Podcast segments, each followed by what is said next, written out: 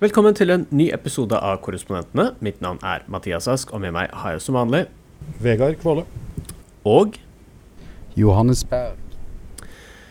denne uken så skal det handle om eh, Bidens reise til Ukraina og den store miljøkatastrofen i eh, småbyen East Palestine i Ohio. Og vi starter med den svært overraskende turen til Ukraina som Biden gjorde tidligere denne uken. Og eh, det var jo en tur som overhodet ikke uh, var blitt meldt på forhånd. Det var ekstremt uh, mye hemmelighold rundt den, så mye at uh, Biden var jo ute og spiste på restaurant relativt sent på kvelden i DC, og så bare noen timer senere satte han seg på flyet til først Tyskland, så Polen. Så kjørte de til togstasjonen, og så var det vel ti timer med, med tog. Og det skal jo sies at da Bidens reise først eh, ble kjent, altså programmet at han skulle til Polen, så var det jo litt spekulasjoner. Skal han prøve å komme seg inn til Ukraina? Men Det hvite hus var jo eh, veldig tilbakeholdne med den informasjonen. Og selve turen fant jo ikke vi her i USA ut av før vi våknet pga. tidsforskjellen. Så jeg må i hvert fall si at eh, jeg var litt overrasket da jeg våknet og så at Biden da gikk rundt Satt du Eh. i sjokk? Jeg vet ikke om jeg sier jeg var i sjokk. At du ikke var invitert på flyturen? Ja, det var heller ikke så veldig mange journalister som var invitert. Altså, de pleier å ta med en hel haug med journalister. Nå var det to som fikk lov å være med. Ja. Et korps? Et helt pressekorps, men denne gangen var det vel to som fikk lov å være med, og de fikk eh, beskjed eh, veldig kort tid i forveien. De sa at eh, eh, instruksjonene om når og hvor de skulle møte opp, de ville de ville få på mail, men da med eh, emnetittelen Jeg tror det var sånn instruksjoner for golfturneringen, eller noe sånt. Eller for å dekke golfturnering. Det framstår jo som en veldig sånn viktig symbolsk eh, reise. Eh, altså ett år etter at eh, eh, Putin og Russland gikk inn i Ukraina, så, og, og regna med den gangen at han skulle på en måte eh, bare trampe inn i byen i løpet av noen få dager, en uke kanskje, skulle ta Russland og overta hele, eller okkupere hele Ukraina.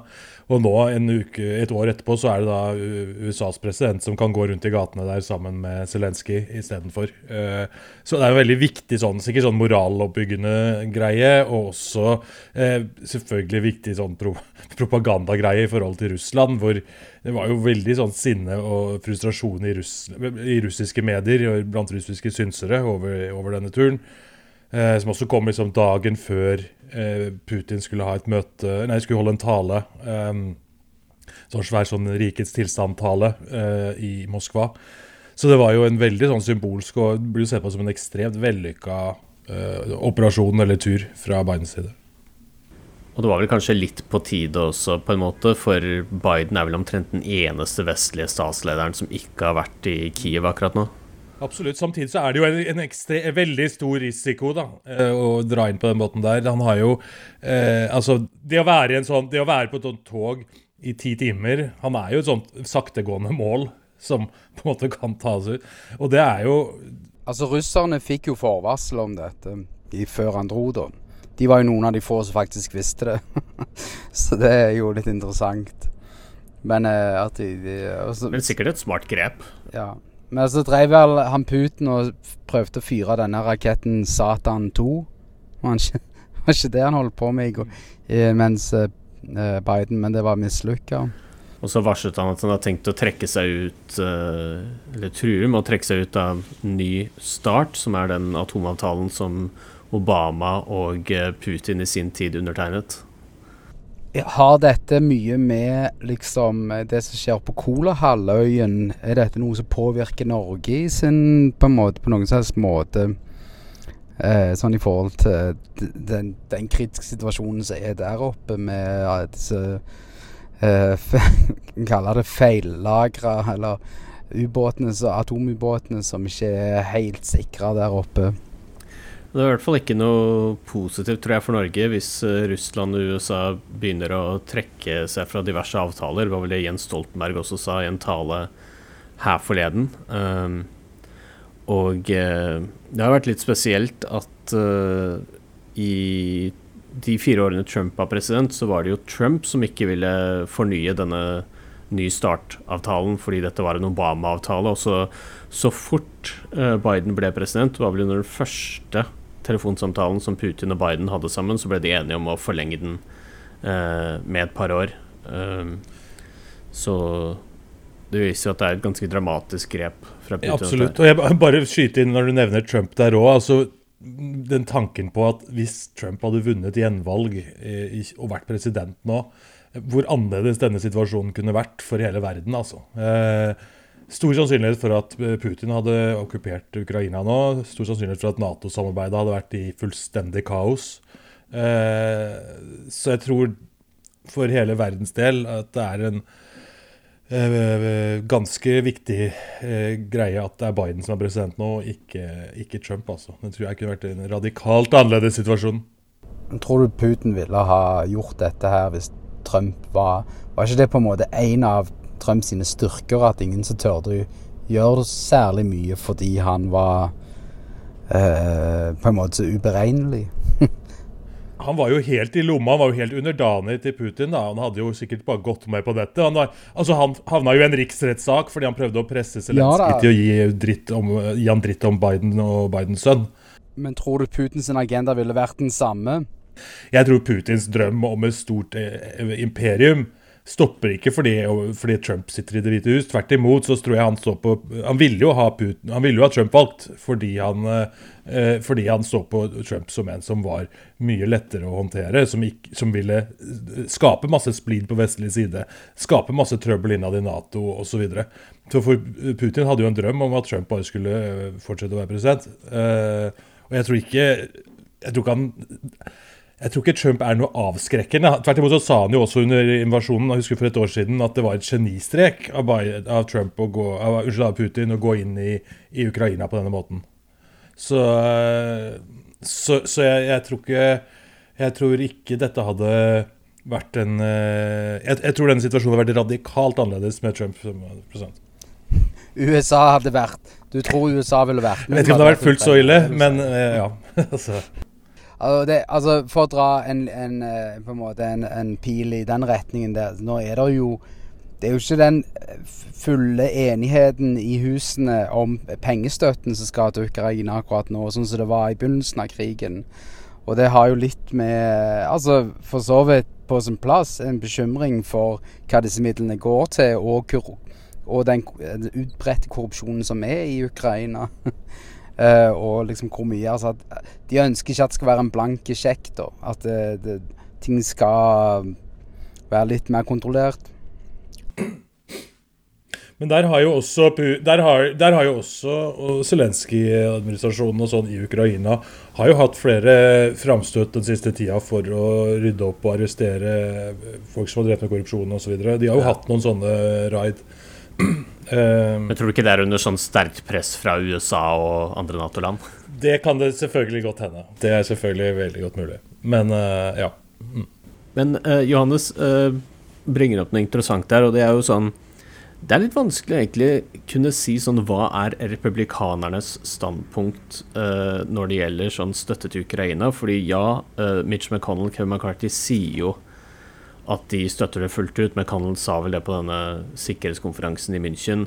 Men så vet vi at Kevin McCarthy gir jo ofte rette for press, og det er flere i hans partigruppe som ikke ønsker å gi støtte til Ukraina. Og så har du jo Han er jo den historisk svakeste huslederen. Så han har jo Altså, han er jo styrt av disse maga-fanatikerne. Ja. ja. Og så har du nettopp Så du har jo også Trump som sier at han også synes det sendes så mye penger og våpen til Ukraina. Og nå har jo Ron DeSantis også kastet seg på det toget. Da får de jo da den altså favoritten til å bli president, og så den største utfordreren, da. Uh, Hva sier Nikki Haley? Nikki Haley er jo veldig for å gi støtte til Ukraina. Det har blitt uh, altså Det sa hun jo det av Vegard uh, var i New Hampshire, og uh, det har jo også blitt påpekt som en av, de, en av forskjellene mellom henne og Trump. Uh, hun sa jo også sånn Skal ikke gi dem sånn blankosjekk og, og, sånne ting, men hun var jo også veldig tydelig på at uh, ukrainernes kamp, amerikanernes kamp, viktig å stå opp mot russerne og stå opp for demokratiet. Fortsatt så er det jo en stor stor, er det jo et flertall i det republikanske partiet også for å støtte opp om dette. Og særlig i Senatet så er det jo så å si nesten alle er jo for å støtte dette videre. Men så har du da en splittelse i, i huset blant republikanerne. Eh, hvor det, Og det er jo ja. liksom russisk støtta republikanere. Ikke sant. Disse her. Altså, du har jo Fox News og eh, hva heter han eh, eh, Tuck, Tucker, ja. Han snakker jo ut ifra russiske eh, talepunkter eh, ut ifra det han på en måte eh, evangeliserer på eh, sitt show, som er relativt bekymringsverdig. Um, Siden du nå nevnte Tucker Carlsen og Fox News, vi må kanskje nevne den der eh, søksmålet de har? skandalen, ja. Altså, dette er jo disse stemmemaskinene. Eh, Dominion. Som har saksøkt De har saksøkt dem for æreskrenkelse, er det ikke det? Ja. Uh, ja. Og nå da har liksom noe i den, for, i den sammenheng måtte eh, eh, ja, offentliggjør offentliggjøre kommunikasjon mellom de ansatte, så vidt jeg har forstått. Altså ting som har blitt eh, tatt fram i retten. Og der de liksom De sier én ting på nyheten, så sier de noe helt annet til hverandre i eh, dialogen om hvem som vant valget og eh, Altså, de er jo helt innforstått med at eh, valget var tapt, men de, det de kjører ut av, det som de snakker til basen sin om, eh, eller basen det republikanske partiet om, det er at det blir stjålet. Som er for så vidt eh, oppi Dominionsens sak, altså æreskrenkelsen som de, de påstår at dette var juks på maskinen osv. Det var jo blant annet i- en, eh, De var i en Ja. sånn WhatsApp-gruppe, alle disse store nyhetsankerne. Sean Hannity, Tucker Carlson, Laura Ingram og så produsenten. Og så var det vel én eh, journalist i Fox News som hadde tvitret ut en sånn faktasjekk om at nei, valget var ikke stjålet. Og så hadde eh, Tucker Carlson da skrevet til Sean Hannity sånn der Hvorfor gjør hun det her? Hun må få sparken med en gang. Altså, nå går jo aksjekursen vår ned på grunn av dette her. Det er jo så korrupt og så langt unna journalistikk. Det er jo en sånn form for propagandakanal. Ut, altså, det er en helt sånn Ja, det er, det er, det er så korrupt og, og, og, og skittent. Og også uh, han på toppen, Rupert Murdoch, også, var også veldig klar på at det, han ikke trodde på Han, han beskrev det vel som galskap, denne, disse påstandene som kom fra fra Trumps uh, uh, Altså Giuliani og hun Sydney uh, Hva heter hun igjen? Sydney Powell. Powell, unnskyld. Og Rupert Murdoch lot jo også da fortsette, selv om han mente det var galskap. Han lot jo Han grep jo ikke inn på noe vis. Han har jo han tjente jo også veldig gode penger på dette, og det er jo det. De var vel redde også da for å tape reklamekroner til disse enda mer ekstreme kanalene, altså Newsmax og OAN og Men uh, jeg husker i hvert fall veldig godt etter valget at når man snakket med republikanske velgere, så så de på det som et svik at det var Fox som var først ute med å si at eh, Biden hadde vunnet Arizona. Ja. Altså, deres logikk er jo at de taper aldri. Og hvis de taper, så har de vunnet fordi de taper aldri. Altså, der er, det, Den logikken vokste jeg opp med med min storebror når jeg konkurrerte mot han. Så tapte han aldri, og hvis han tapte, så vant han. Men det som, er, det som er det triste her, er jo at republikanerne fortsetter jo bare en sånn Altså for, for disse mest ekstreme kandidatene så har det liksom I, i Representantenes hus så, det, så er det bare en fordel. Sånn som systemet er eh, lagt opp her nå, så er det bare en fordel å si drøye ting, være drøye. Sånn som hun er Margie Taylor Green, da, som nå sitter i en sentral posisjon, samtidig som hun hevder tar til orde for nærmest en splittelse av USA i hvor du skal ha Altså de republikanske delstatene skal, forlan- skal forlate USA, bli en egen stat, eller noe sånt noe som hun tok til orde for denne uka her. Eh, det er jo sånn som er helt hinsides å foreslå, eh, men som hun da vet at får masse oppmerksomhet, og hun vet at hun får masse pengestøtte i sitt distrikt, og hun sitter i et distrikt hvor hun bare kan vinne gjenvalg over gjenvalg over gjenvalg, fordi det er et sånn ekstremt konservativt distrikt. Så for henne så er dette her en eh, kjempeenkel kalkulering å gjøre det, og hun kan bare fortsette og fortsette sånn. Men for, for USA som helhet så er det jo ekstremt skadelig når de, disse republikanerne holder på på den måten. Og eh, denne uken så har jo mange av republikanerne rettet ganske hard kritikk mot Biden for at han ikke har gjort mer, eller vært mer synlig, når det gjelder den store miljøkatastrofen i East Palestine i Ohio. eh, hvor det var et godstog som sporet av 3. februar. Eh, og det toget tok fyr, og det gjorde jo at veldig mye giftige gasser og kjemikalier. eh, det er vinylklorid eller et eller annet, som det heter. Det er det de lager plastikkprodukter av. Ja. ja. Så det havnet jo i, i vannet der. Det havnet i, i lufta. I luften. Så, nå, ja. så denne uken så har, har jo Og det har jo blåst mot New York og Pennsylvania, så dere får det jo hyggelig. Da kan du regne med litt sånn hodepiner, dere. Sikkert ikke det verste som er i lufta her i New York. det er jo sjenerøst av deg å si. Jeg tror faktisk dette slår mye av det som er i luften i New York. Denne, denne her uh, kloriden som kommer nedover. Men det er jo snakk om at det truer drikkevannet til New York City. Uh, ja, det hadde vært kjipt. Jeg trodde vi fikk det fra upstate, men uh... Ja, og det er der det har blåst i den retningen. Så Pennsylvania er jo ute og Altså, det er opp mot uh, Catskills og Finger Lakes. Uh, så det er ikke uh, I hvert fall det jeg har fanget opp av Nei, nei, men det jeg har fanget opp av lokalnyheter i Altså, det, jeg tror nok det er litt det, Ja, altså Bare være litt sånn føre var. Men jeg, jeg, jeg bare fanget opp noen lokalnyheter på vegne av dere som dere tydeligvis ikke følger med på. så det kan være at jeg tar feil her, men allikevel. Men tilbake til East Palestine, altså Ja. Dette var jo Det tok jo litt tid før de fikk en del oppmerksomhet, og det bygger jo litt under de uh, skal ikke si mindreverdighetskompleksene, men i hvert fall den følelsen folk i Midtvesten har da, om at storbyene ikke helt ser dem og følger med. Uh, og nå mener republikanerne at Biden burde dratt dit istedenfor å dra til Ukraina. Uh, Pete Buttigieg har jo vært under veldig hardt press i den saken her. Han skal vel dit i dag, altså når denne podkasten slippes ut, så, så, skal han være der. Uh, og Trump dro dit uh, Er der nå mens vi spiller inn. Så han har jo prøvd å, å, dra litt fordel av dette. Men jeg vil også bare skyte inn i forhold til Trump, som jo selvfølgelig forsøker å utnytte dette alt han kan. Så, uh, han, hans administrasjon fjerna jo reguleringer som Obama-administrasjonen innførte om, med krav om nye bremser og så diverse eh, sikkerhetsting på, på disse togene. Eh, som vet, Jeg kan jo ikke jeg liksom si direkte at dette er det som var årsaken til at det skjedde her, men det at eh, Trump-administrasjonen kutta ut eh, en del sånne reguleringer, har i hvert fall ikke bidratt til mer sikkerhet på disse togene. Uh, tvert imot. Så. Altså, det generell infrastruktur trenger det, men toget spesielt. Uh, altså, jeg Dere tar jo toget til DC med jevn mellomrom. Jeg, jeg kjenner på en frykt for å reise med tog i visse strekninger, og det er en av de i alle fall.